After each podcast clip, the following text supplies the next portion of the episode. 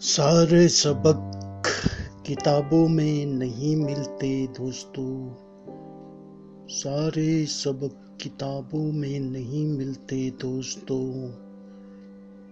कुछ सबक ज़िंदगी भी सिखाती है।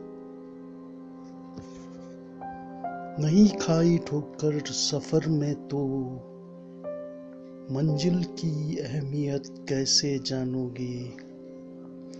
नहीं खाई ठोकर सफ़र में तो। मंजिल की अहमियत कैसे जानोगे?